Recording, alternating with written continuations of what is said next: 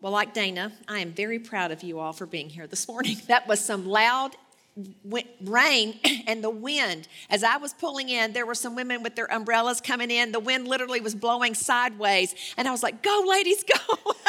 you can do this. so I am so proud of all of you for being here. Um, and excited about the passage of scripture that we're looking at this morning, talking about what it means to be rooted and established in Christ. And let's look at verses 4 through 15 in Colossians chapter 2. I say this so that no one will delude you with persuasive argument. For even though I am absent in body, nevertheless I am with you in spirit, rejoicing to see your good discipline and the stability of your faith in Christ.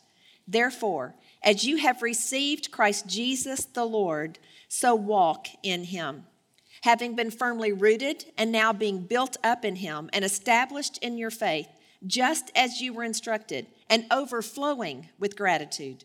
See to it that no one takes you captive through philosophy and empty deception, according to the tradition of men, according to the elementary principles of the world, rather than according to Christ.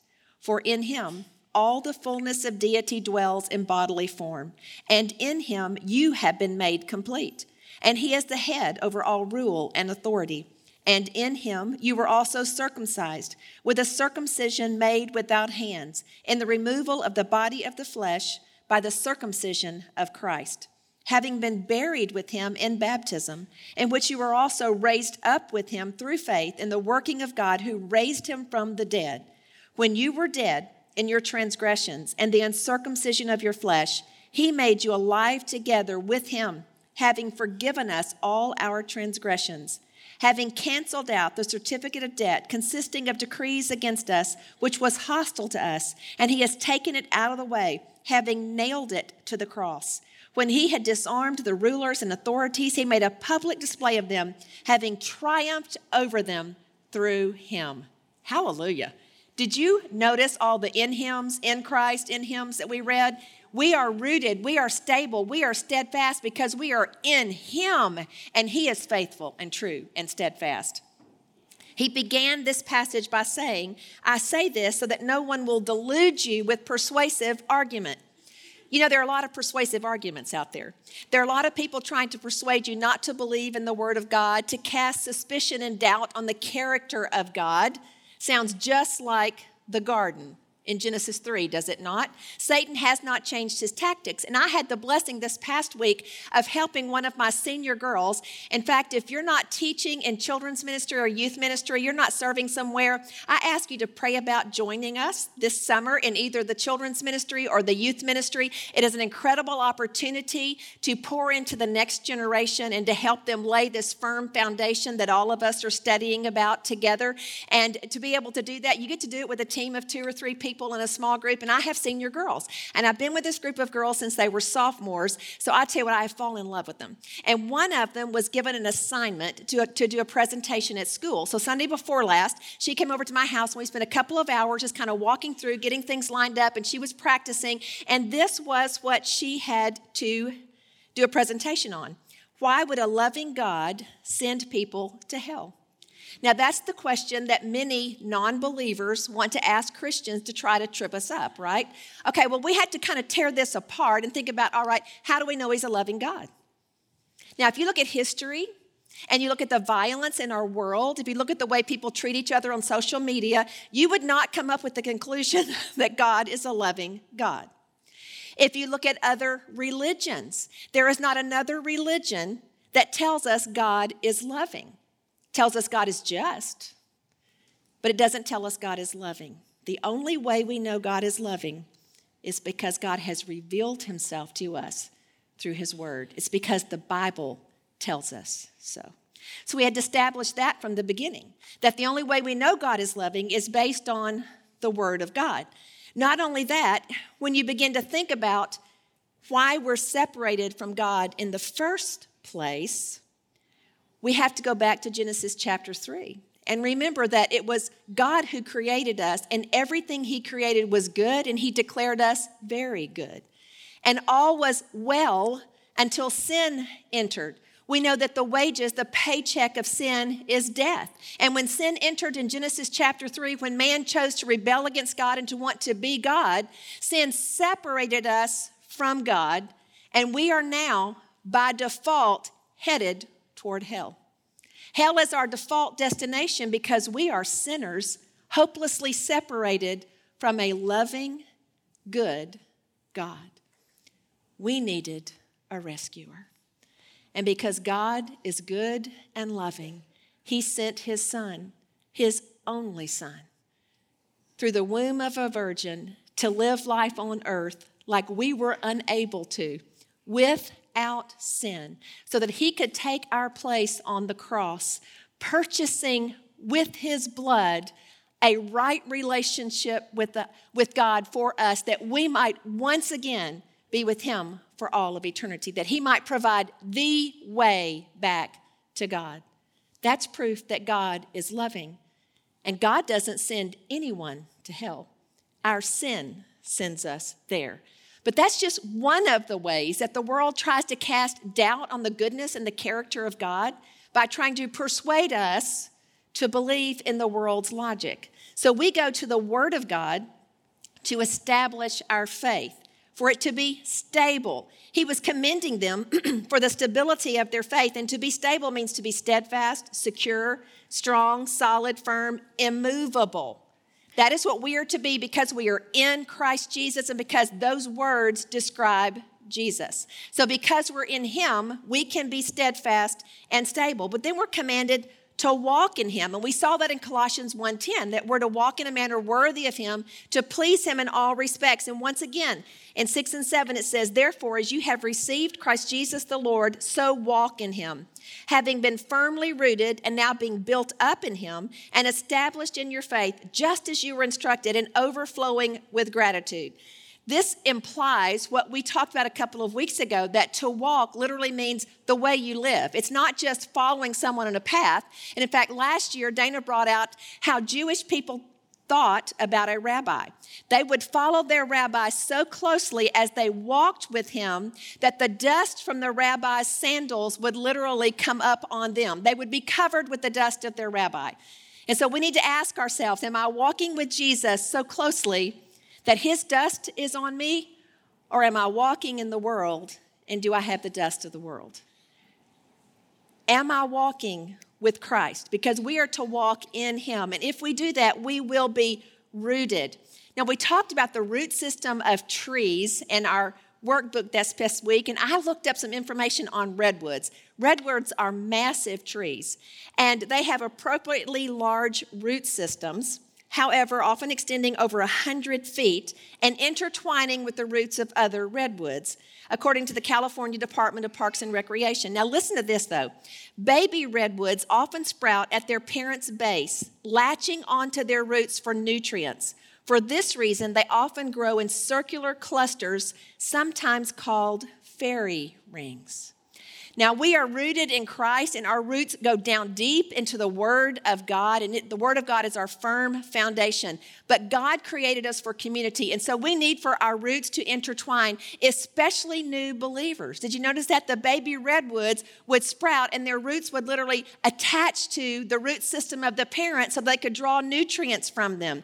That's why we need each other. We need to be nourished and encouraged and challenged in our walk with Christ, and we need for our roots to be intertwined so that when the winds of this world come against us, when the trials, the tribulations, the difficulties that we face in this life come against us, not only are we rooted and grounded in Christ, but we have each other to help hold us stable. And when one falls down, what do we do? We come alongside and we lift them up and we walk with them until they're strong enough to walk. And then when they come along somebody else, it's what Paul talked about, comforting others with the comfort with which we've been comforted. We know the faithfulness of God because we have experienced Him in the valleys. And we experience Him in relationship with other believers who encourage us and stand with us and are for us. We're created for community, for family, for the family of God.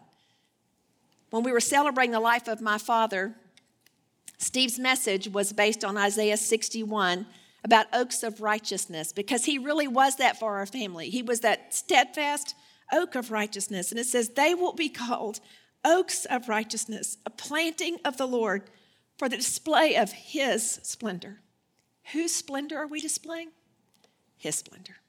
Not our splendor, not the splendor of our family, but his splendor. We're to display his splendor. Psalm 1 1 through 3 talks about trees as well. How blessed is the man or woman who does not walk in the counsel of the wicked, nor stand in the path of sinners, nor sit in the seat of scoffers, but his or her delight is in the law of the Lord. And in his law he meditates day and night. He will be like a tree firmly planted by streams of water, which yields its fruit in its season, and its leaf does not wither. And whatever he does, he prospers. If we will immerse ourselves in the Word of God and absorb the nutrients from Christ Himself, of being in Him, established in Him, rooted in Him, we will be like a tree firmly planted by streams of water. Not only that, our lives will be fruitful. We will bear spiritual fruit, and others will be nourished and encouraged by the fruit in our lives. So we're to be rooted in Him, but we're also to be built up in Christ. We know from John 15 that apart from Him, we can do nothing. So we've got to be rooted, but we've also got to be built up in Him. And that's why Paul over and over is telling us we have all of this because we're in Christ Jesus. It has nothing to do with us alone. And then we're to be established in our faith. Our faith is in Christ alone, not in our abilities, not in our talents, not in our giftings, not in the group of people that we're with. We are literally established by faith in Him, without which it's impossible to please God. And we know that we walk by faith and not by sight. So we are not those who evaluate based on the natural and what we can see. We believe God's word and we act based on his word by faith, and then he allows us to see, as we've established throughout scripture, God has revealed that to us. And then he went on to say that if you do this, what will depict your life? You will be overflowing with gratitude. Gratitude is proof of the root. If we are rooted in Christ and we are built up in Him and we are walking in faith, gratitude will come forth from us because we will be overwhelmed and overflowing with all that we have been given because we are in Christ. In fact, Max Anders in his commentary says a thankful believer is not easily led away from Christ. A discontented, grumbling, whiny believer, however, will be easy prey for false teachers who are more than willing to offer just what you've been missing. So he went from that and tells us in verse 9 that in him all, well, let's go back to verse 8. He says, See to it that no one takes you captive through philosophy and empty deception, according to the tradition of men, according to the elementary principles of the world, rather than according to Christ. For in him all the fullness of deity dwells in bodily form, and in him you have been made complete or mature, and he is the head over all rule and authority. So we are not to be taken captive by the philosophy or the traditions of men. We see that Jesus was steadfast, he was stable, he was immovable, he was about the Father's business. And he went to the cross, and even on the cross, he was taunted and told to save himself. But he could not save himself and save us. Just like we cannot save ourselves and live for Christ. Jesus told those who followed him, If anyone wishes to come after me, he must deny himself, take up his cross daily, and follow me. You know, most of these philosophies and arguments appeal to the sin filled and self centered ego of man. These arguments make sense to the logical mind because God's ways are not man's ways. That's why you can listen to someone who's good with words and they can almost persuade you, can they not? To believe some of the things that they're arguing for or against. That's why you've got to take all of the teachings back to the Word of God and make sure they line up with the truth of God's Word. It doesn't matter who's teaching you, you've got to make sure that what you're hearing, what you're being taught, lines up with the truth of God's Word. We talked about and looked at in our workbook this week, and we were asking, what are some of the philosophies of the world that you've heard and been impacted by? And I think a lot of times we don't realize how much we've been impacted until we get in a study like this and suddenly it's revealed some of the false things we've been believing or depending on. Some of the elementary principles of the world. In fact, N.T. Wright said all power structures, ancient or modern, whether political, economic, or racial, have the potential to become rivals to Christ, beckoning his followers to submit themselves to them in order to find a fuller security. The invitation is as blasphemous as it is unnecessary. Christ brooks no rivals. His people need no one but him. What did it just tell us? We are complete in Christ. It is Christ plus nothing. When we have Christ, we have all that we need. And because we are believers, we are in Christ Jesus. And the next verses tell us that we have been circumcised. But it's a spiritual circumcision, not a physical circumcision like the Jews took part in. Look back at verses 11 and 12.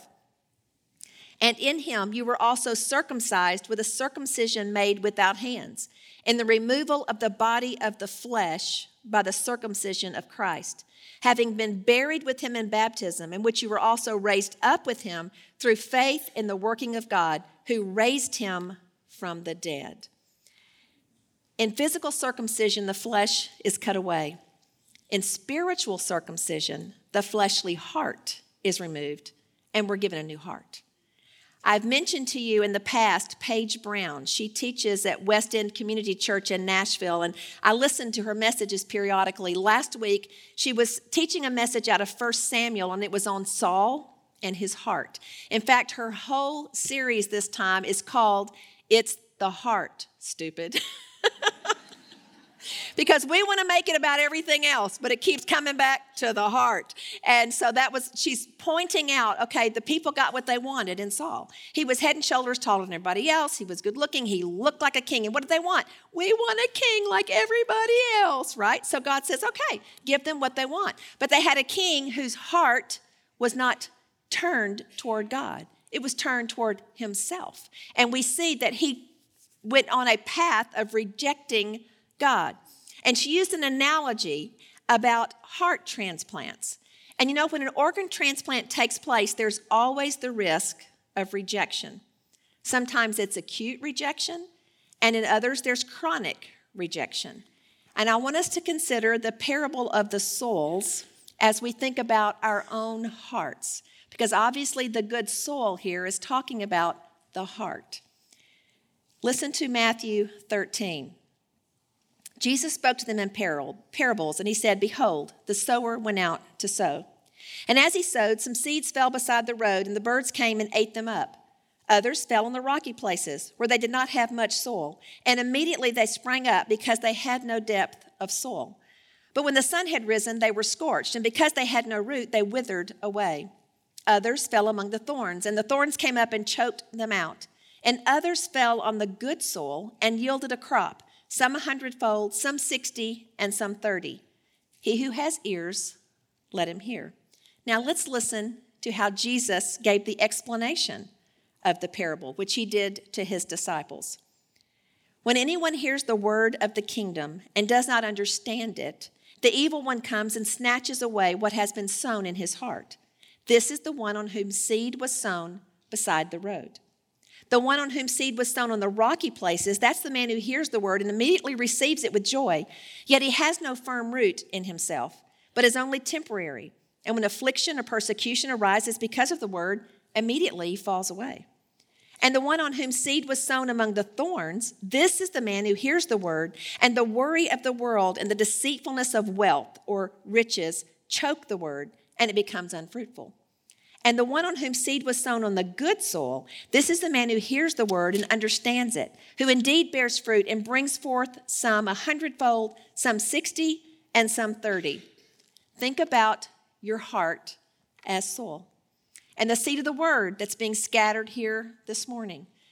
Not only that, the seed of the word that you partook of this week as you studied, as you opened the word of God. Every day in your personal time with the Lord, when you open the Word, the seed of the Word is coming into your heart. Is your heart good soul? Is your heart tender toward the things of the Lord?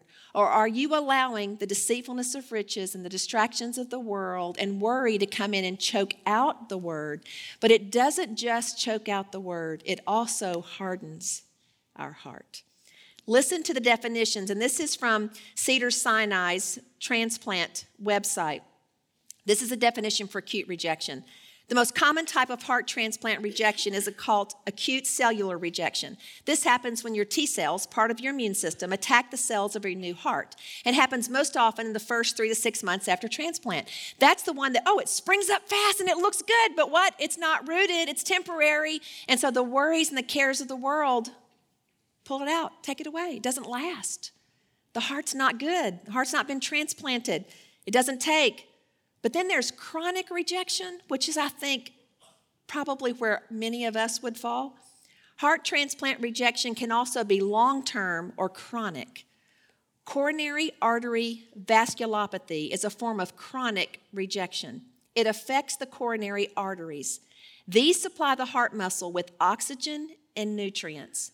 And coronary artery vasculopathy, now listen to this, the inner lining of the blood vessel thickens.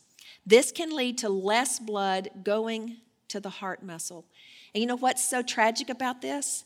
They don't realize it's happening until the symptoms are so evident that the heart is already in failure. Our hearts can also thicken and harden because of sin. And then our hearts are not good soil. But what did it say about the good soil? The, the soil that's had the weeds pulled out, the soil that is intent and focused upon the Word of God and the God of the Word. That soil not only receives the seed, but it bears a harvest, some a hundredfold. That's above and beyond anything that you would expect. That's what God does in a heart that's turned toward Him. And obviously, in Paige Brown's message, she's contrasting the heart of Saul with the heart of David. Because after Saul proved to have chronic rejection and rejected the Lord, God did what?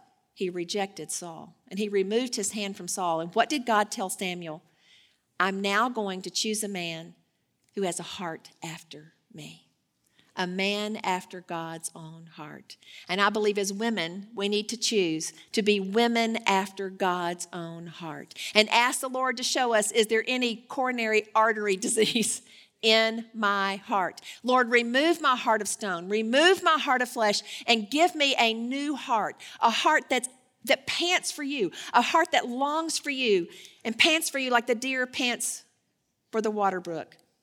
We have to kill the sin so that the sin does not kill us. It's Galatians 2:20. We are to live the crucified life. I am crucified with Christ, nevertheless I live.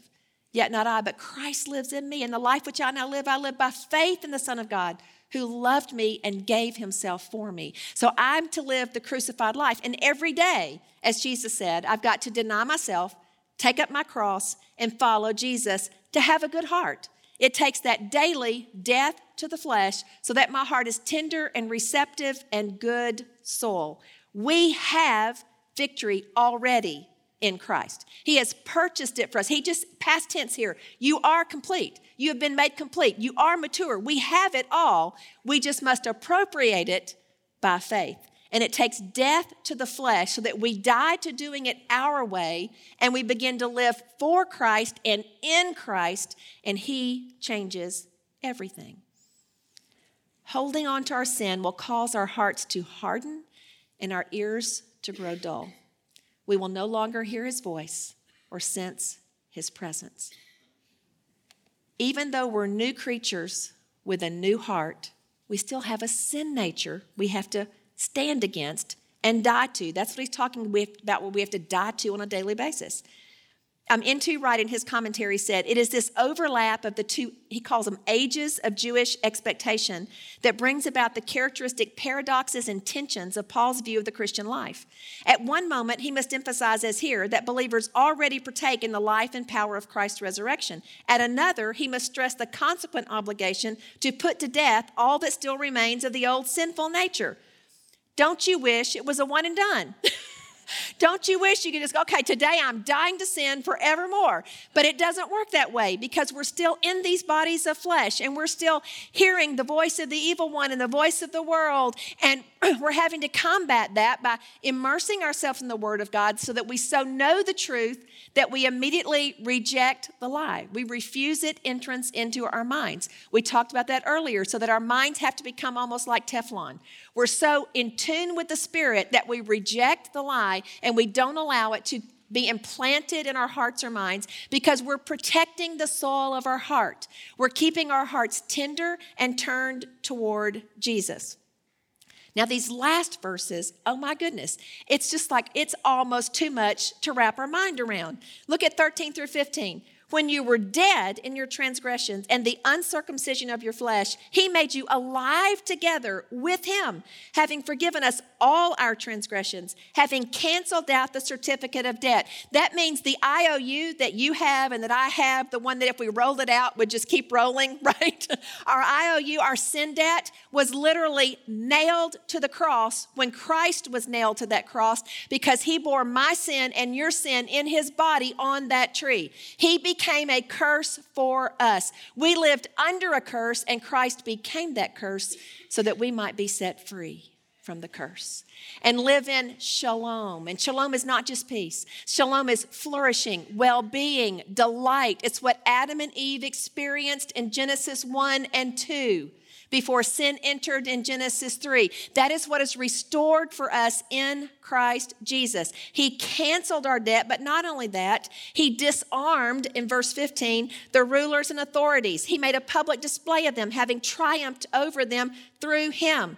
Jesus lived the life we could not live, defeating the enemy with the word of God. Now, listen, this is something that the Lord just gave to me this weekend at Catalyst. And the speaker was speaking. He did an excellent job, and it really had nothing to do with this, except that he did say that he defeated the enemy by saying, It is written. And we've been saying all along when the enemy hits you with what ifs, you come back to him with what is. It is written. But what hit me that I don't think I'd seen before, that because Jesus walked in perfection, perfect intimacy and union with the Father, he was able to be tempted in every way just as we are, yet without sin. How did he defeat the enemy? When the temptation came, he said, It is written. Boom. He used the sword of the Spirit, which is the Word of God. And because he was victorious in every temptation by saying, It is written, and only because of that could he on the cross say, it is finished. hallelujah. Praise the Lord. He canceled out your debt and he disarmed Satan. Do you understand that? He's disarmed. He cannot harm you. He can only discourage, distract, and lie to you. But he cannot harm you unless you believe the lie. That's why we have to know the truth and follow the example of our Savior because we've been given victory. We've been given the Holy Spirit to live within us. The very power of God that raised Jesus from the dead lives within our physical body. So we are to walk as He walked. Remember, follow your rabbi so closely that His dust is up on you. So we're to walk in Him. And as we're walking with Jesus, we will respond as He did and say, It is written. It is written. And so we refute the lie with the truth of God's word, but we must know the truth and wield our sword well to walk in victory. And it takes a daily death to the flesh, but when we do it, which is painful, I, I, understand it can be very painful to die to our flesh, to die to our desires, to die to the things that we think we want, the things that think, we think we need, but it's a lie because all we need is Jesus. Remember, Jesus plus nothing all the fullness of deity dwelled within him in bodily form. And because we are in Christ, we are complete. Now let's live from that completion, from the victory that we've been given because we are in Jesus Christ. Once again, N.T. Wright, you got to love him. His commentary is amazing. Listen to this The phrase triumphing over them alludes metaphorically to the practice of Roman generals following a conquest. In the days before the modern news media, the most spectacular method of announcing a far off victory to people at home was to march in triumph through the city, displaying the booty taken from conquered peoples and leading a host of bedraggled prisoners through the streets as a public spectacle. He said he disarmed the rulers and authorities. He made a public display of them, having triumphed over them through him. Not only did he make a public display on the cross, he made a public display by taking Satan and all the host of the evil one captive and parading them through heaven as conquered foes. So they are disarmed, they are conquered and we have the victory because of Christ. We've got to change the way we think, make sure it lines up with the truth of God's word, so that we're also able to say at the end of our lives, It is written, it is finished, and it is well.